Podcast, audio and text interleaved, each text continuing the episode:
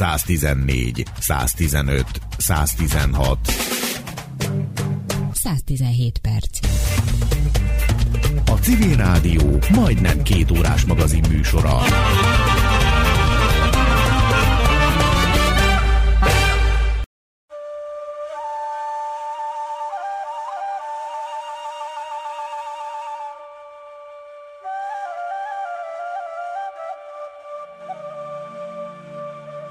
Következőkben három beszélgetést hallgathatnak.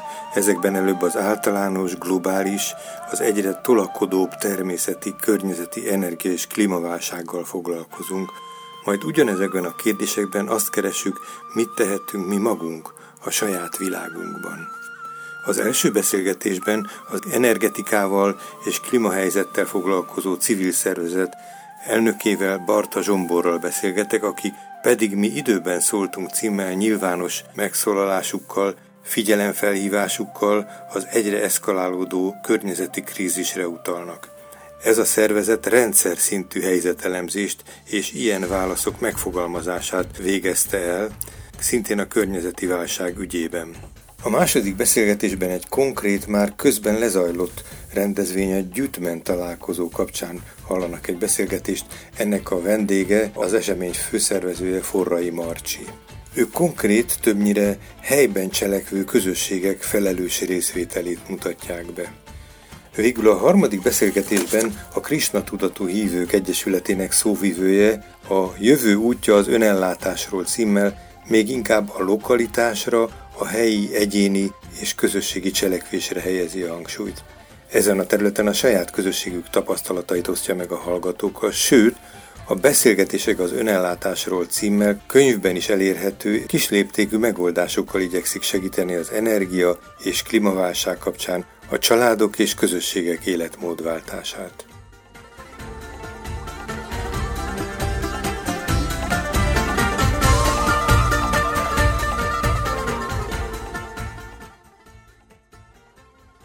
A klíma, az energiahelyzet, a klímavészhelyzet többször is visszatér különböző beszélgetésekben, és már volt is erről szó, most három egymást követő téma szorosan összekapcsolódik.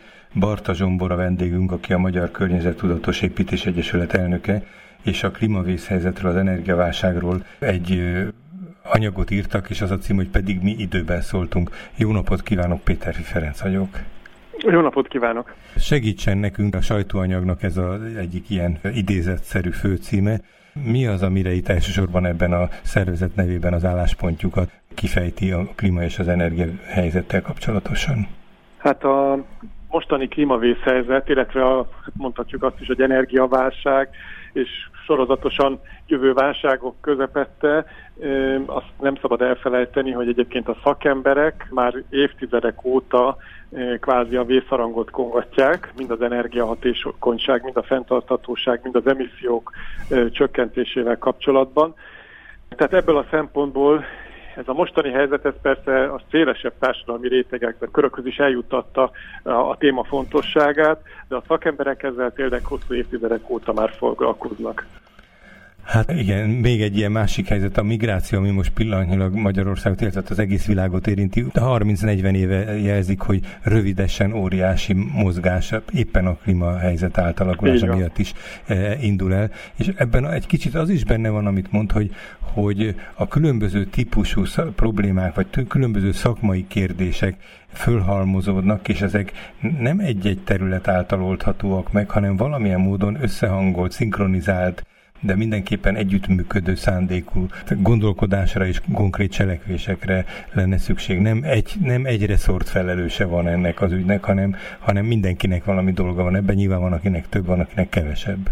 Ez abszolút így van, és egyébként ez többek között a sajtóanyagnak az egyik fő mondandi valója, hogy rendszer szintű gondolkodásra, rendszer szintű megoldásokra van szükség. Tehát amikor arról beszélünk, hogy manapság például a foszilis tüzelőanyagoknak tehát nem csak az, hogy egyáltalán kik tudjuk-e fizetni, de egyáltalán rendelkezésre áll-e uh-huh. a mennyiség, amennyivel számolnánk. Tehát, hogy ezekkel a foszilis tüzelőanyagokkal való, vagy ez a probléma halmaz, ez abszolút nem csak úgy kvázi orvosolható, hogyha átállunk mondjuk megújuló energiaforrásokra, viszont például az energia hatékonyságunkon, meg a hatékonyságunkkal kapcsolatban nem teszünk semmit. Tehát itt ugye konkrét több rétegű megoldásokra van szükség, és nem elég csak az egyiknek a kiváltása és a másiknak a behelyettisítésével, hanem itt konkrétan energiahatékonysági intézkedéseket kell bevezetni, a megújulóknak természetesen és a megújuló részalánynak minél magasabb százalékát kell nem csak épületszinten, de egyáltalán országos és egyébként régiós szinten is integrálni, és ezen túl természetesen maguk az épület használók, mert ugye itt most az épített környezetről, az épületekről is beszélünk, tehát az épület használók is rengeteget tehetnek. Van több olyan felmérés, meg anyag, ami mutatja, hogy pusztán a napi rutin és az épület használói rutinoknak az optimalizálásával, tehát az emberi faktor, az ember, mint használó, épület használó rutinok optimalizálásával akár 10-15 százalékot is meg lehet spórolni. És Sajnos szerintem nap mint nap, de egyébként ön is, meg a rádióhallgatók is szerintem nap mint nap szembesülnek olyan épületekkel, olyan épített környezetben szerzett tapasztalatokkal, ami például a nagy nyári melegekben a túlhűtést jelenti, tehát túl hideg van, vagy túl hidegre hűtenek például középületeket, épületeket, kereskedelmi épületeket, és nyáron meg pont az ellentétje, hogy a rossz szabályozás miatt egyszerűen túl vannak fűtve, ki kell nyitni az ablakokat azért. Már télen, hogy, bocsánat, mert nyár, nyarat mondott, eltévesztette. Igen, tehát igen, nyáron túlhűtve van, télen pedig túlfűtve. Uh-huh, uh-huh. De ezek csak ilyen apróságok természetesen, de, de rengeteget lehet ezeknek az optimalizálásával is már megspórolni és nyerni, és ekkor még nem is beszéltünk az épületgépészeti egységeknek például a megújításáról, hatékonyabbá tevéséről, a megújulók integrálásáról, mert az még egy következő lépés. Csak én ugye, mint mondtam, ez tényleg rendszer szintű gondolkozást igényel. Hirtelen az ember belegondol, akkor az olyan tehetetlenné válhat, hogy na de most akkor merre induljak, vagy hol, hol, hol, nem is, hogy ki a felelős, hanem mit lehetne lépni, milyen új lehetőségek, lépések vannak az önök szervezete is gondolom ilyen szakpolitikai ajánlásokat, meg ilyen javaslatokat készít. Mégis mit lát, hogy itt a ráadásul különböző függőségeink is kialakultak most itt a politikai, illetve háborús helyzet ezt még fokozta. Szóval, hogy mi lenne most a leginkább aktuális a következő néhány hónapban, esetleg egy, egy másfél évben, ami, amiben radikálisan lehetne eredményt elérni, vagy mit kellene mindenképp elkezdeni? Tehát amit mindenképpen el kellene kezdeni, ez pont az, amit a, az előbb mondtam, tehát hogy, hogy az emberi faktornak a, a, az opcionalizálása. Tehát egy szemléletalakítás is. Szemléletalakítás uh-huh. és, és az épület használói szokásoknak a ö, racionalizálása, optimalizálása. Tehát ez pont ugye mi főleg ugye nagyobb kereskedelmi ingatlanokkal, nagyobb épületekkel foglalkozunk, és az Egyesületünk tagjai is főleg ezeknek a uh-huh. épületeknek, meg az épített környezetnek a kialakításában ö, jártasak és dolgoznak. És ezeknél az épületeknél ö, tényleg nagy a, idézőben mondom, megspórolási lehetőség, tehát a hatékonyságnak a fokozásával a lehetőség, amik tényleg csak a rendszerek optimalizálásán, optimalizálását jelenti. Tehát ez mindenképpen egy olyan, hát hogyha akarjuk egy ilyen első lépés, amit egyébként mindenki meg tud tenni, és ugye mindenkinek egyébként az észszerű érdeke is, főleg az ilyen foszilis energiaárak mellett, illetve az elektromos energiaárak mellett is, tehát ez mindenképpen meglépendő. Aztán ne felejtsük azt el, hogy pont a függőségünknek ugye a, a visszaszorítása érdekében. A decentralizált energiaellátást és a megújuló energiáknak az integrálását, azt nem csak a épület használói, vagy pedig a tulajdonosi oldalon kell kvázi attraktívá tenni, hanem ugyanúgy a, a szabályozói oldalon is lehetővé kell azt tenni, hogy ezeknek a rendszereknek a szélestörű elterjedése és elterjesztése az lehetséges legyen Magyarországon is. Ugye tudjuk azt, hogy ugye van egy zöld felújítási program, ami ugye december 31-ével majd kifut, a jelenlegi, ugye emiatt, akik mondjuk nyomon követik azt, hogy a napelem piacon éppen egy teljesen...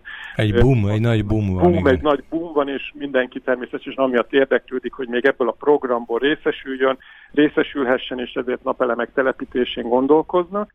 Várható és remélhető az, hogy egyébként ez a program jövőre is újraindul, vagy kiterjesztésre kerül, csak ö, ez kvázi jó lenne, hogyha nem csak programok és egy kifutó, mindig egy meglévő és kifutó programokban manifestálódna, hanem például egy állandó támogatási uh-huh. formában, kedvezmény formájában fixen például a megújuló és a fenntartható és környezetudatos megoldásokkal számolni lehessen. Ez is például a döntéshozói oldalon egy olyan megoldandó házi feladat a szűk közeljövőben, amivel mindenképpen előrelépést tudunk tenni ebbe az irányba, és, és úgy gondolom, hogy ezt a következő hónapokban kell kvázi szintén meglépnünk. Említette itt, hogy a jogszabályokra egy fél mondatban hivatkozott. Néha az az ember érzése, hogy vannak olyan érdekcsoportok, akik akik ellenérdekeltek abban, hogy optimalizálódjanak a dolgok, hogy az ember, hogy kisléptékű, helyi szintű megoldások szülessenek, mert ők a nagy rendszereknek a működtetői, nem tudom ez mennyire kitaláció, vagy ilyen üldözés elmélet, vagy mennyi a valóság tartalma ennek, hogy látja? Nem, ez abszolút tetten érhető, tehát a jelenlegi, most nem csak a Magyarországon, hanem talán mondhatom azt, hogy közép-kelet-európai régióban is, inkább a centralizált rendszerek, és akkor itt most én nagyban gondolom, tehát hogy az energiaellátás, stb. stb. Tehát a centralizált rendszerek irányába mozdult el ez a régió, miképp egyébként pont Nyugat-Európából nagyon sok olyan pozitív példa van, és például léteznek úgynevezett energiaközösségek, ahol kis, kis települések, vagy pedig kis közösségek alkottak egy energiaközösséget decentralizált energiaellátással, és így a nagy hálózatról való leválással, ez például Dél-Németországban több helyen megvalósult, elég sikeresen is működik. Tehát magyarul vannak ezek a nemzetközi, jellemzően nyugat-európai jó gyakorlatok, amelyeknek a becsátornázására mindenképpen szükség van, és egyébként szóba hozta ugye a klímaváltozást is, az ambiciózus klímacélokat is, ugye a Párizsi klímaegyezményen született meg, ugye 2050-ig Európai Unióba el kellene érnünk egy net zero semleges, karbonsemleges, kibocsátás semleges működést, Ugye itt az épített környezet masszívan hozzájárul a kibocsátásokhoz, és bizony ezt a ambiciózus célt országos szinten is csak akkor fogjuk tudni elérni, hogyha nem csak a centralizált nagy rendszerekkel számolunk, hanem pontosan ezeket a decentralizációkat is elősegítjük. Így, hogy ez mindenképpen egy nagyon fontos lépés.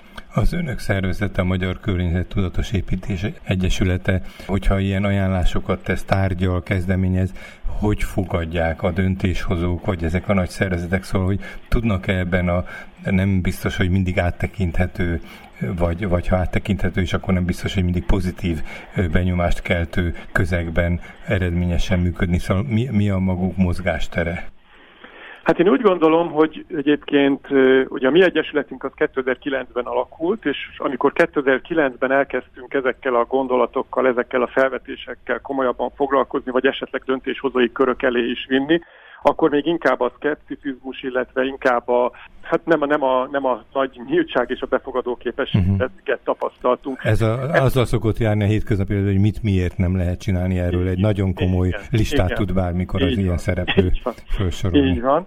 Így van, és azért ez az évek folyamán azért ez, hála Istennek megváltozott. Tehát azt látjuk, hogy hogy ez egyébként nem csak a döntéshozókhoz köthető, hanem szélesebb társadalmi rétegekhez is, hogy a környezettudatosság, a fenntarthatóság, és egyébként az, hogy, hogy pont az épített környezetünknek a környezettudatossága az egyre fókusz, fókuszponttá fókusztémává került és vált, és ennek megfelelően a fogadó képesség és a fogadó oldal is sokkal nagyobb nyitottságot mutat már manapság az ilyen témákra és az ilyen felvetésekre. Annál is inkább, mert természetesen most idézem mondom, hogy a mi malmunkra hajtja a vizet az is, hogy nem csak nemzeti és, és országos szinten vannak olyan közép- és hosszú távú célok, amelyeknek az eléréséhez egész egyszerűen a fenntarthatósággal foglalkozni kell, hanem ugye a nemzetközi trendek és a nemzetközi célkitűzések is, itt most főleg ugye az EU-s célkitűzésekre gondolok, azok is mindenképpen ebbe az irányba mutatnak, sőt, és ez egy nagy változás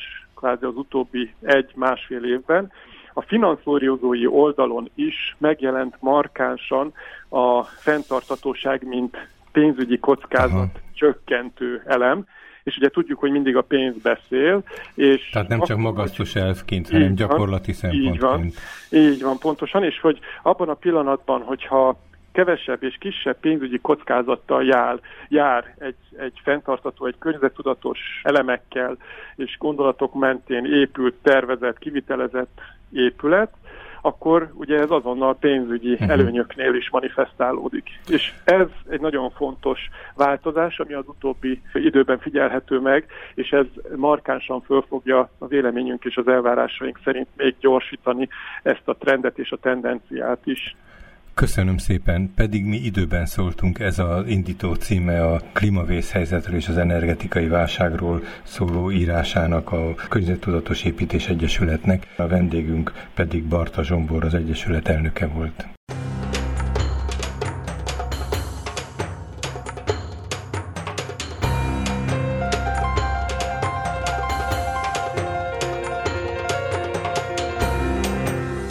Környezet, természet, energiaválság, klímavészhelyzet, ilyesmikről beszélgettünk, és beszélgettünk még a most következő interjúban is. A vendégünk a Gyütment Fesztivál szervezője, Forrai Marcsi, kezi Csopron Péterfi Ferenc vagyok. Üdvözlöm a hallgatókat én is, szervusz! Kérlek, segíts abban, hogy mit is jelent a Gyütment Fesztivál a, a ti megfogalmazásotokban. Szóval hogy tudom, hogy több éve már ez egy nagyon fontos jelenség. Ismerősök, barátok rendszeresen meséltek, hogy megfordultak itt. Mi is ennek a lényege a Gyütment Fesztiválnak tehát? Először is tavaly óta a Gyütmen találkozó a nevünk, tehát nem fesztivál, ez Aha. egy kicsit szorosabb kapcsolatot jelent a résztvevőkkel, mert ugye pártolói tagjainknak szervezzük, tehát egy kicsit kisebbre szorítottuk a létszámot, tehát ezer alatt vagyunk mindenképpen, tehát pár száz főt jelent. A gyütmen szó ugye alapvetően régebb, ré, tehát mondjuk a régi időkre visszanyúlva az egy pejoratív jelzőként használt, mi ezt egy új tartalommal szeretnénk feltölteni. Gyütmennek nevezzük azokat, akik tudatosan vidékre szeretnének költözni, vagy már vidékre költöztek, és egy tudatosan ökológikus életmódot szeretnének ott elkezdeni, illetve azoknak a városiaknak is szól, akik szintén a városban szeretnének valamilyen zöldebb, ökológikusabb életet kialakítani, és közösségeket fejleszteni. Tehát igazából ez a gyütmen találkozó, ez nem, nem nevezném szórakoztató fesztiválnak, bár este azért persze lesznek zenei programok, meg, meg lazulás, meg tábortűz, meg ilyesmi, de valójában leginkább egy tudás és tapasztalat megosztó fesztivál találkozó, de fesztivál hangulatban. Ez azt jelenti, hogy idén most hét programterünkben, ahol tematikusan tehát hogy tematizáljuk a különböző programokat, egész nap mindenféle tudásmegosztó előadásokat, workshopokat hallhatnak a résztvevők, illetve vehetnek részt. Külső előadókat, tudósokat hívtok ez ügyben, vagy az, a, azok a tagok, rokon szenvezők, csapattagok, akiknek saját tapasztalataik vannak, azt osztjátok meg egymással, hogy zajlik? Ez, ez teljesen vegyes, tehát hogy ö, igazából nem is nevezném külső előadóknak, akiket szoktunk hívni, mert igazából a, az elő, előadóink döntő többsége ö, rendszeresen jár a találkozóinkra. Uh-huh de ö, olyanokat is ö, meg szoktunk keresni, attól függően, hogy éppen mi a fő témánk, vagy mi a kiemelt témánk, vagy mire szeretnénk rezonálni, tehát ami éppen a világban történik, akik mondjuk nem nagyon ismert nevek, de egy olyan tapasztalatuk van, mondjuk jó sok éve vidékre költöztek, és onnan elkezdtek egy új életet ökológikus szemléletben, és ők át tudják adni a tapasztalataikat a résztvevőknek. Mi az, ami most az idei évben egy-két konkrét dolog, ami, amit így kiemelnél, amit, ami így a párbeszédnek, vagy ezeknek a tudásátadási folyamatoknak a, a tartalma lesz, szak, szakmai tartalma, vagy tematikus tartalma, egy, egy-két ilyen dolgot, ha kiemelnél? Az idei kiemelt témánk a hálózatosodás, kapcsolódás, uh-huh. mert hogy arra jöttünk rá, hogy abba, az a világ, amiben most élünk, tehát ez a klímaválság és mindenféle válság, ami most történik, abban a hálózatoknak egyre erősebb szerepe van, mégpedig azért, mert együtt többre megyünk, tehát hogy együtt jobban megtaláljuk a megoldásokat. És valójában a találkozónak mindig is ez az egyik legfőbb célkitűzése, hogy a hasonló gondolkodású emberek, akik ökológus, ök, ökológikusan természetközelien szeretnének élni, megtalálják a kapcsolatot egymással, és mindenféle együttműködések születhessenek, amelyek aztán ugye hosszú távúak is lehetnek, ilyenre amúgy tényleg számtalan példa van, A vizet is eléggé központba helyeztük, uh-huh. mert hogy ugye a idei asszály az nagyon rávilágít erre a problémára, tehát például Balog Péter fog nálunk tartani a vízről pénteken előadást, illetve ugye az erdőket érintő új rendelet is egy kerekasztal beszélgetésben egy kicsit beszélgetünk róla, hogy mit lehet, tehát hogy, hogy hogyan lehet ezután együttműködni az erdeink védelmében, tehát egy kicsit reagálunk is az éppen zajló folyamatokra. Körülbelül kik azok, akik a, azt mondtad, hogy akik valamilyen módon a társasághoz már korábban kötődtek, egy baráti vagy nem tudom milyen támogatói kör, de mégis miket képzeljünk? Van-e valami speciális, akár életkorra, foglalkozásra vonatkozólag, vagy tehát hogy lehetne körülülni, hogy milyen emberek járnak a gyütment találkozóra? Nem tudom így körülírni. Nagyon-nagyon vegyes, tehát mindenféle korosztály itt van. Általában családosok jönnek, ugye a gyerekek számára van egy külön programterünk, de tényleg minden korosztály megfordul itt. Ami összeköti őket, ez az azonos szemléletmód, tehát a természettel való uh-huh. kapcsolódás, vagy egy ilyen életforma kialakítása. Akik rendszeresen szoktak jönni, tehát ha mondjuk az előbb ugye említettem a hálózatokat, a kisközösségi program, illetve az új, új koma háló, ők minden évben jönnek, ők ugye közösségfejlesztéssel foglalkoznak. Igen, azt láttam a, a, közösségi... a Facebook oldalán, Takács Sánt András már hirdette igen. is, hogy gyertek, gyertek, igen. Így van, így van, így van, ő, ő, ő jön, és a, és a kollégái a közösségi udvarban, illetve most nálunk tartja a találkozóját vasárnap az élőfalu hálózat, uh-huh. de itt lesz uh, Sipos Mihály, fenntartható visszafejlesztés fejlődés tanya közössége, ők pedig szombaton tartják nálunk a találkozójukat. Ez tipikusan, ugye ők Ceglét környékén élnek, és akik ott tanyát vettek, nekik a közösségük, de, de lehet tőlük abszolút kérdezni mondjuk a tanyasi életmódról, és most idén lesz egy nemzetközi színpadunk is, ahol a dél-kelet-európai ökofalu hálózat képviselői jelennek meg, illetve hozzájuk lehet egy kicsit kapcsolódni. De ugye a Magyar Permakultúra Egyesület az mindig a gazdálkodó udvarunknak a szervezője, tehát ugye ők is jelen lesznek, a körépítők, akik természetes építészettel foglalkoznak, ők, ők az építőudvar szervezője, tehát rengeteg, és illetve most a kosár, a bevásárlókos, bevásárló közösségeknek a hálózata is képviselteti majd magát. Tudom, hogy most mondtad, hogy egy ilyen támogatói körre kellett szűkíteni, mert valószínűleg már elburjánzott, szóval nagyon szélessé vált az érdeklődők köre és hogy magfalva ez a gyűjtment találkozónak a helyszíne, ez a, ezt egy kicsit segíteni elhelyezni a térképen, hogy merre van ez a magfalva. Igen. Ez az igazi neve, vagy, vagy, vagy pedig... Igen, kile... igen. igen. Magfalvát Géci Gábor alapította, aki sajnos több mint két éve elhunyt, de itt Gomba község külterületén található amúgy Magfalva, ez Monortól van nem messze, uh-huh. tehát amúgy a fővárostól, illetve igazából bárhonnan könnyen megközelíthető, mert az M4-es autópályán van Szó, Szolnok, Pesti Szolnok megye így régiója van. Pest megye, így van, uh-huh, így van. Ez még kerékpárral is elérhető. Abszolút, igen, igen, igen, tömegközlekedéssel is monorik, de szerintem gombáig is járnak tömegközlekedési eszközök. Tavaly is már itt tartottuk, mert azért is, ugye tavaly volt az 500-as rendezvénykorlát, amit szere, persze be is kellett tartanunk, de amúgy is arra jutottunk, hogy ezer főnél semmiképpen nem nőnénk nagyobbra, hanem inkább pár száz fő, ugyanis ugye eredetileg vándorfesztivál voltunk, általában egy természetvédelmi területen tartottuk a fesztivált. Viszont ez azt jelenti, hogy az összes infrastruktúrát fel kell építenünk a nulláról, uh-huh. majd le kell bontanunk a nullára, és ez elég nagy ökológiai lábnyommal jár, és szerettünk volna egy-egy kisközösség életéhez hozzájárulni, tehát tartós építészeti értékeket otthagyni.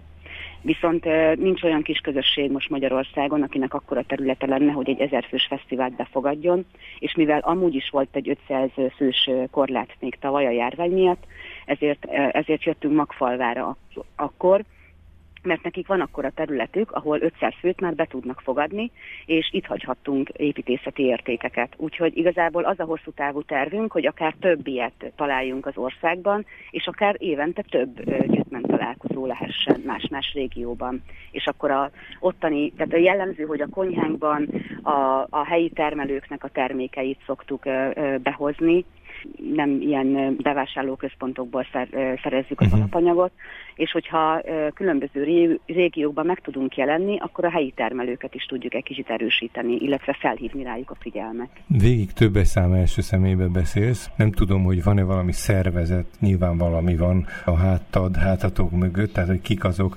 azon kívül, hogy, hogy te ennek nyilvánvalóan egy kulcsembere vagy, de, de van-e valami szervezet, amelyikben megosztható e, ezek a felelősségek, vagy ezek az örömök és, és kihívások? Igen, a Minden Együtt megy Egyesület áll a Gyütment találkozó, illetve korábbi nevén a Gyütment Fesztivál mögött, de nem csak az egyesületi tagok vesznek részt a szervezésben, úgyhogy én ugye a főszervező vagyok idén is, tavaly is, a koordinátor, de ez nem azt jelenti, hogy én vagyok a legfontosabb ember, tehát számtalan kollégám, munkatársam, vagy nem is inkább társamnak nevezném őket, akik rengeteget dolgoznak a találkozóért. Most én egy kicsit hátrébb vonultam amúgy. Minden együtt megy egyesület, jól értettem? Így van, igen, Ez minden együtt megy. Igen. Köszönöm szépen, Gyütmen találkozóról és nem fesztiválról beszéltünk, tehát, és ebben a, az erről való beszélgetésben Forrai Marcsi volt a vendégünk. Köszönöm szépen még egyszer, szia! Én is köszönöm. Sok sikert! Köszönöm szépen!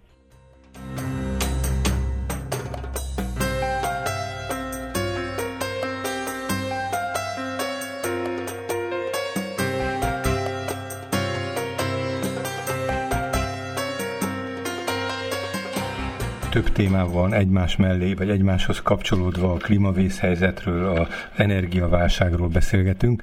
A mostani beszélgetésben a Covid járvány utáni helyzetben mi mindent tett, vagy mi mindent gondolt és írt le a Kristás Egyesület a jövő útja kísérléptékű önellátásról ezzel a címmel egy, egy összefoglaló ajánlást készítettek, és erről beszélgetek most Szilaj Péterné Csillával, aki a, a Krisna Tudatú Hívők Egyesületének a szóvívője. Jó napot kívánok, Péteri Ferenc vagyok. Jó napot kívánok, Haré Krisna. Ugye, ha jól emlékszem, akkor itt az élelmiszer energiaválság van a fókuszban, és miközben vannak szervezetek, amelyek hangosan követelnek politikai lépéseket teljes joggal, mások különböző lobby tevékenységet folytatnak, önök a gyakorlatban próbálnak cselekedni. Nem akarom egyiket sem a másik elé vagy mögé helyezni, de nagyon fontos, hogy ez a paletta ilyen széles. Szóval, hogy mi mindent gondolnak, hogy a hétköznapi ember a magánember hogyan tudna ezzel a kis léptékű önellátásban valamilyen módon eredményesebb vagy, vagy igen, optimálisabb helyzetbe kerülni? Hát én ott kezdeném, hogy ö, valahol egy ö, ilyen szemléletváltásra van szüksége az emberiségnek, mert hogy ugye kezdjük olyan szinten felélni a bolygónkat, ami teljesen élhetetlenné teszi ezt a helyet, és ezt csak akkor tudjuk megállítani, vagy esetleg visszafordítani nagy erőfeszítések árán, hogyha egy picit próbálunk ilyen paradigmát váltani a fejünkben, és vállalni egyfajta ilyen egy, önkéntes egyszerűséget, ahogy a zöld szervezetek is szokták mondani, uh-huh. bár a mi mottunk az valójában az, hogy egyszerű életmód, emelkedett gondolkodás, hiszen ugye mi a lelki ö, értékrenddel össze, mosva próbáljuk ezt az egyszerű életmódot megvalósítani, és, és valahogy közelíteni a vágyainkat és az igényeinket. Tehát ugye ez a, a, a nap, amikor, amikor teljesen feléjük az az évi uh, föld által nyújtott ajándékokat, ez egyre korábban leszokott járni, már ha jól emlékszem, akkor augusztus környékén, és ez, ez nagyon sokat elárul. Tehát, hogy az emberiség többet fogyaszt, mint ami rendelkezésre áll, és, és hát ez egy zsákutca, azért lássuk be. Ez energiában, ételekben, mindenfélében értendő. Mindenben. Igen, ez így van. Ez, ez egy elég sajnálatos tendencia, ami évről évre egyre rosszabb eredményeket mutat, és hát ugye Krisna völgyben azért elég sok minden megvalósult már annak érdekében, hogy az ember, az ott élő embernek az ökológiai lábnyomát minél kisebbre leszűkítsük. Ezt például elértük faültetéssel, környezetvédelemmel, víz visszatartással, az egész vízgazdálkodási rendszer újra gondolásával, a biodiverzitás növelésével, megújuló energiaforrások használatával. De ez egy szép példa annak, aki mondjuk turistaként odalátogat, megnézi, és azt mondja, hú, de jó ezeknek az embereknek, itt ez a 150, 200, 300 ember, aki ennek a közelében él, annak de jó. És utána hazamegy és bekapcsolja a klímaberendezést otthon jó, jó erős fokozatra. Így van. Így van, így van. De hogy, hogy valójában ez a kérdés, amit ön feltett, ez valójában teljesen releváns, hogy mit tehet az, aki nem egy ilyen közösségben, uh-huh. egy ilyen önellátó közösségben él, És bár Krisnavölgy előtt is még, még hosszú út áll, szóval még mi sem vagyunk teljesen önállóak, de azért vannak olyan példák, amiket nagyon szívesen átadunk, megmutatunk, elmondunk az embereknek, mert azért az elmúlt 30 év során nagyon sokat tapasztaltunk mi is a bőrünkön, bár teljesen kezdőként álltunk neki, uh-huh. és vicc tárgyai voltunk ott a falu, falusi kocsmában, de, de, de sok mindent megtanultunk már, és szerintem akik ellátogattak már Kisnövölgybe láthatták is, hogy valóban van mit átadnunk. És akkor az eredeti kérdés... Bocsánat, egy pillanatra mégis, hogyha a falusi kocsmába most bemennek, akkor más egy picit már a mosoly már nem olyan elnéző, hanem egy kicsit valami tekintét, vagy valami respektet is sikerült ezekkel a remek példáikkal szerezniük? Hát sok mindennel, tehát egyrészt azért Krisnavölgyot például, ugye Somogyvámos, ahol Krisnavöld található egy zsákfalu. Tehát onnan, aki teheti, az, ha most nem lenne ott Krisnavölgy, már rég elköltözött uh-huh. volna, mert a munka lehetőség nagyon-nagyon korlátozott, viszont Krisnavölgynek köszönhetően rengeteg a munka lehetőség, főleg a szezon alatt, ott, ott azért fölmentek az, a, a ingatlanárak, minden sokkal értékesebb, és azért voltak 30 évvel ezelőtt olyan tapasztalataink, hogy a raktárainkat reggelre teljesen üresen kongva találtuk meg, és egy darab kerti szerszámunk sem volt, mert hogy Eltűntek volt, aki úgy gondolta, hogy neki jobban kell, uh-huh. és ma már ilyen egyáltalán nem történik, tehát az emberek értik azt, hogy a hosszú távú együttműködés érdekében a békés megoldások keresése. Uh-huh. Hát ez is már egy példa, de egyáltalán az egész működésük Igen. egy mintakövetésre alkalmas, tehát nem az a rokon szenvely számomra, amit olvasok, hallok, még személyesen nem volt módom megtapasztalni, de erre is készülök, hogy nem pusztán beszélnek csak ilyen dolgokról, hanem, és nem, nem kioktatnak, hanem valamilyen mintát kínálnak fel, amit vagy választ az illető, vagy nem. Szóval ez egy egészen más típusú szolid befolyásnak az esélye, már a szolid szót az elején ön is használta. Igen, és van is egy könyvünk, egyébként hadd ragadjam meg az alkalmat, hogy reklámozzam, és nem azért, hogy most itt nagy profitra tegyünk szert, hanem valóban ez a könyv, aminek az a címe, hogy Beszélgetések az önellátásról, ez egy három kötetes sorozat, uh-huh. és enne, ez pont azért született, hogy átadja azokat a tapasztalatokat, amikre Kisnavölgy szertett a különféle területeken és a, ezeknek a különféle területeknek, mint például energiagazdálkodás, vízgazdálkodás, környezetgazdálkodás, akár társadalmi kérdésekről szóló kérdések is ott felmerülnek ebben a könyvben, és tényleg olyan hétköznapi tanácsokkal szolgálnak, hogyan tartósítsunk, hogyan vermeljünk, hogyan tegyük fenntarthatóbbá a, a házunkat, hogyan szigeteljünk, milyen napkollektort választunk, stb. stb. Tehát tényleg nagyon hasznos, gyakorlatias, és, és teljesen megvalósítható tudást tartalmaz, és ennek a könyvnek az elmúlt egy hónapban több mint megtízszereződött a kereslete, hiszen manapság egyre aktuálisabb témát dolgoz föl, tehát még egyszer mondom, beszélgetések az önellátásról, több területen is elérhető, de többek között Krishna web váruházában is. Úgyhogy én ezt mindenkinek nagyon ajánlom, aki egy picit is gondolkozik rajta, hogy hogyan tehetné az életét Hát nem csak, hogy környezetbarátabbá, hanem én azt hiszem, hogy manapság olyan világot élünk, amikor ugye az ember azon gondolkozik, hogy hogyan, hogyan tudná a saját háztartását energia szempontjából például hatékonyabbá tenni, hiszen ugye ki vagyunk szolgáltatva az élelmiszer energia válság kutyaszórítójában, és mindannyiunknak proaktívan át kell gondolni, hogy hogyan fogjuk tudni ezután fizetni a számláinkat. Van egy felsorolása itt ennek a sajtóanyagnak, amelyikben az első rögtön ez, hogy érdemes átnéznünk a számláinkat, energiákat, meg felhasznált energiát, hogy megértsük, hol tudunk spórolni. Tehát amit most mondott, annak annak ebben az írásban is komoly hangsúlya van. Még amit kérdezni szeretnék, hogy talán ezt a szót használta, ugye, hogy vállalt egyszerűség, önként vállalt egyszerűség, a, a, ami a, ennek a magatartásnak a, a fontos velejárója kellene, hogy legyen. Hogy látja, hogy említette, hogy a könyv nagyon fogy, meg nyilván nagyon sokan jönnek most szezonban de ez inkább egy kicsit ilyen idegenforgalmi esemény. Látszik, hogy van maradandó, akár változást hozó hatása is ezeknek? Van erről valamilyen visszajelzésük, vagy valamilyen érzékelésük?